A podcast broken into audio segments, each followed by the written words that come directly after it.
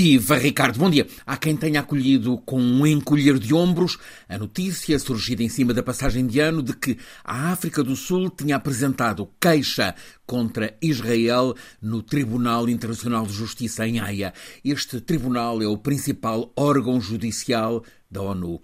Na queixa sul-africana, o Estado de Israel é acusado de prática de genocídio. É especificado que Israel está a atuar com o objetivo de destruir os palestinianos de Gaza como parte do grupo nacional, racial e étnico mais amplo que é o povo palestiniano. A relativa indiferença como reação inicial a esta notícia terá decorrido da recorrente imagem de lentidão e ineficácia do sistema resolutivo da ONU. Mas há agora um dado a ter em conta. O Tribunal Internacional de Justiça, depois de receber a queixa, abriu logo o inquérito e já esta semana vai iniciar audições portanto, menos de duas semanas depois, e com os acontecimentos ainda em curso. O Estado de Israel está comprometido com esta investigação judicial porque é signatário da Convenção para a Prevenção e Sanção do Delito de Genocídio. Israel subscreveu a Convenção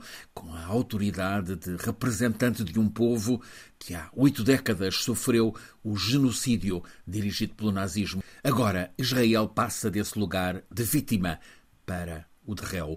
Não será de esperar excepcionais consequências jurídicas deste processo, que é oficial, está aberto e com investigação célere, mas há consequências simbólicas e políticas sobre o país que há seis anos se autoproclamou Estado-nação do povo judeu. O governo Netanyahu, em Israel, já contestou a queixa sul-africana com o argumento que tem usado de forma generalizada perante quem o questiona, invoca que a queixa significa apoio aos terroristas e ao terrorismo. A África do Sul assume que é o país que praticou o apartheid, mas soube libertar-se desse mal.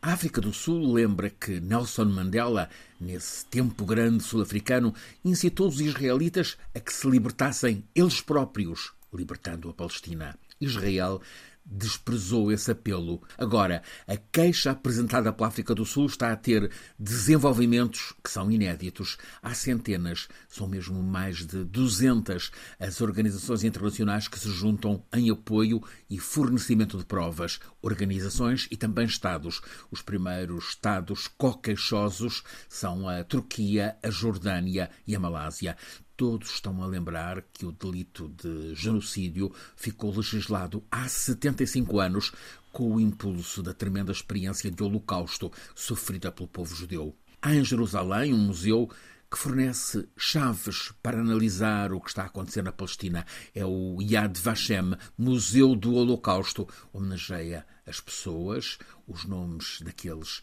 6 milhões de judeus exterminados por ordem de Hitler. Quando se entra no Museu do Holocausto, o primeiro encontro é com a voz de Hitler, o responsável por tudo.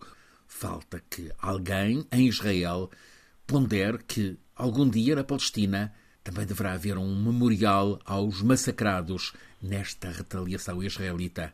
Para já, depois da manhã, em Haia, Christopher Dugart, advogado sul-africano formado em Cambridge, Reino Unido, especialista em direito internacional e direitos humanos, vai, aos 87 anos de idade, liderar o que ele está a definir como última grande batalha da vida dele. Vai demonstrar que Israel atacou hospitais onde havia médicos, enfermeiros e doentes, já matou um número desproporcionado de civis e está a privar centenas de milhares de pessoas de alimento, tratamento, água e luz.